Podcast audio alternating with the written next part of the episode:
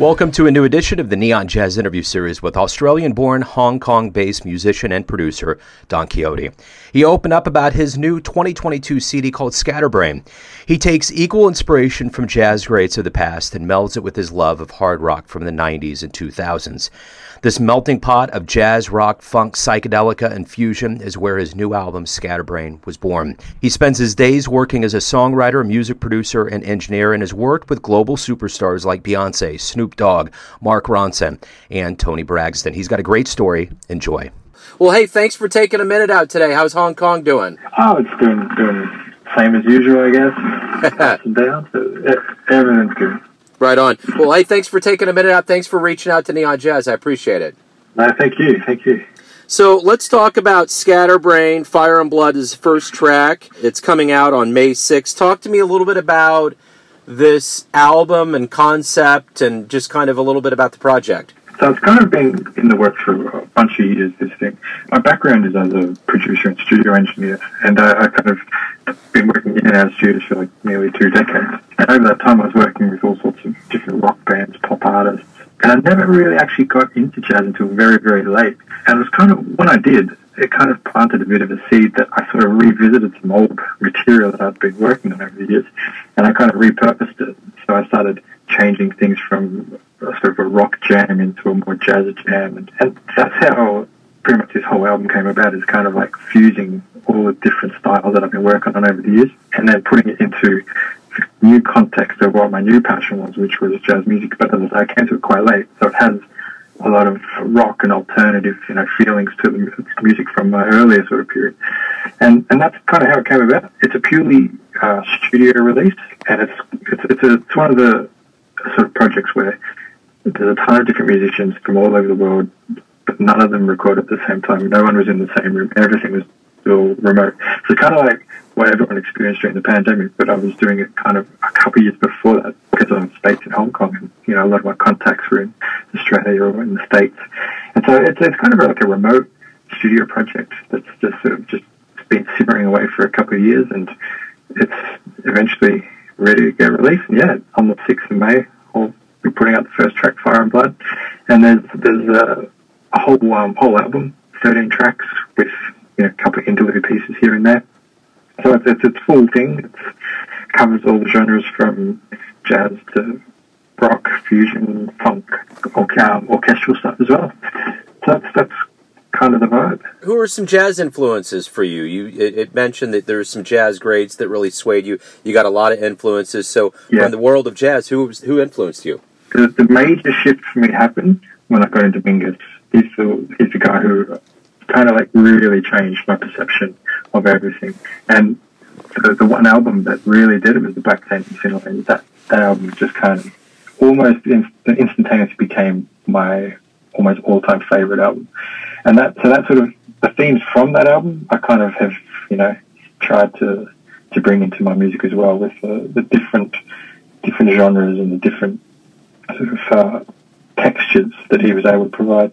And just all his work, you know, I mean, the Mingus, Mingus, Mingus, Mingus album is, is like pretty much my second favorite album. I just love his stuff so much. There's a sort of a rawness and a fearlessness that I really love about his work.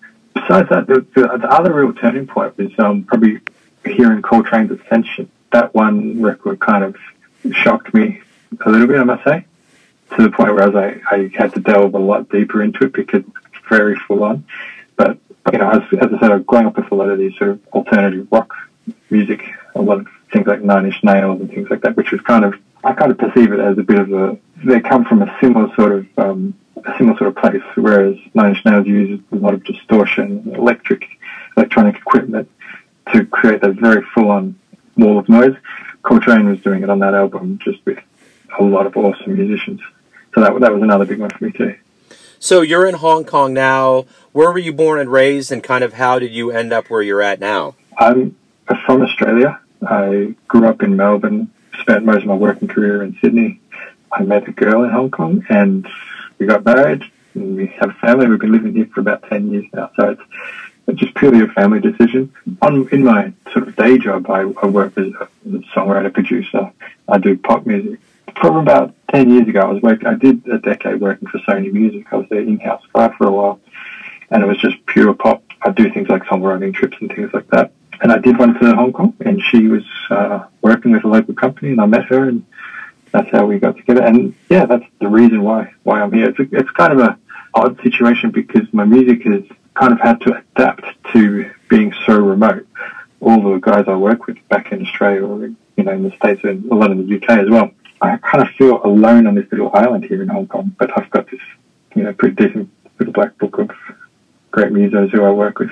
Well, and I guess that's kind of the way the world's been since COVID began. Everything's been mm-hmm. kind of remote, so it kind of falls into line. So, with that being kind of the idea, how relieving is it to be able to have material come out where you could probably perform this live? And I guess more than that, how do you feel about the world waking up and being able to see live music again? I miss it. I mean, I was, I was, I kind of went through a period when I was here in Hong Kong where I, I didn't really see much. Um, I kind of didn't get out and do things, in part to some, you know, cultural things here, whereas you don't necessarily go and see your local rock band here in Hong Kong. It's not that sort of a scene. Uh, you don't get to go to jazz clubs as much because there really aren't that many. Back in Australia, sure, everything was about, you know, getting into music. And so I haven't really even been able to get back to it just yet because we're, we've only been one week out of our most recent lockdown here. So a week ago we were still stuck in our apartments. Getting back into live music is something that I haven't really experienced just yet. Everyone has a perception of who they think you are your family, your friends, your fans, your clients, but ultimately you live your life. Who do you think you are? I think I'm a guy who loves music to almost to a fault where I, having worked in big companies like Sony Music over the years, I would almost wear my heart on my sleeve too much, and that would uh, impact me in the world of you know commercial pop music. And I think that what I'm doing with Kyote is kind of the antithesis of that, in where I can just do my own music, music that represents me and what I really love, put it out there easily because in this day and age it's easy to release your own music that's I feel what this this whole chapter is about. It's about finally getting hold of who I want to be artistically and musically, and being able to have the power to do that. Because so having having worked in the industry for twenty odd years, I, it took me this long to release my first you know piece of music. I've had I worked on hundreds of albums for other artists and I've written songs for people all around the world.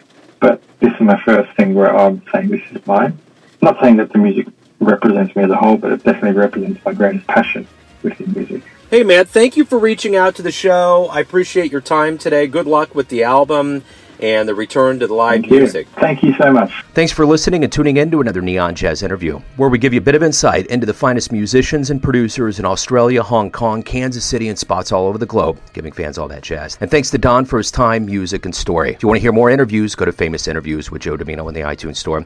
Visit neonjazz at youtube.com. For everything Neon Jazz, go to the neonjazz.blogspot.com. And for everything Joe Dimino related, go to joedimino.com. And if you feel like it, kick in a few bucks to the Neon Jazz cause. Until next time, enjoy the jazz, my friends.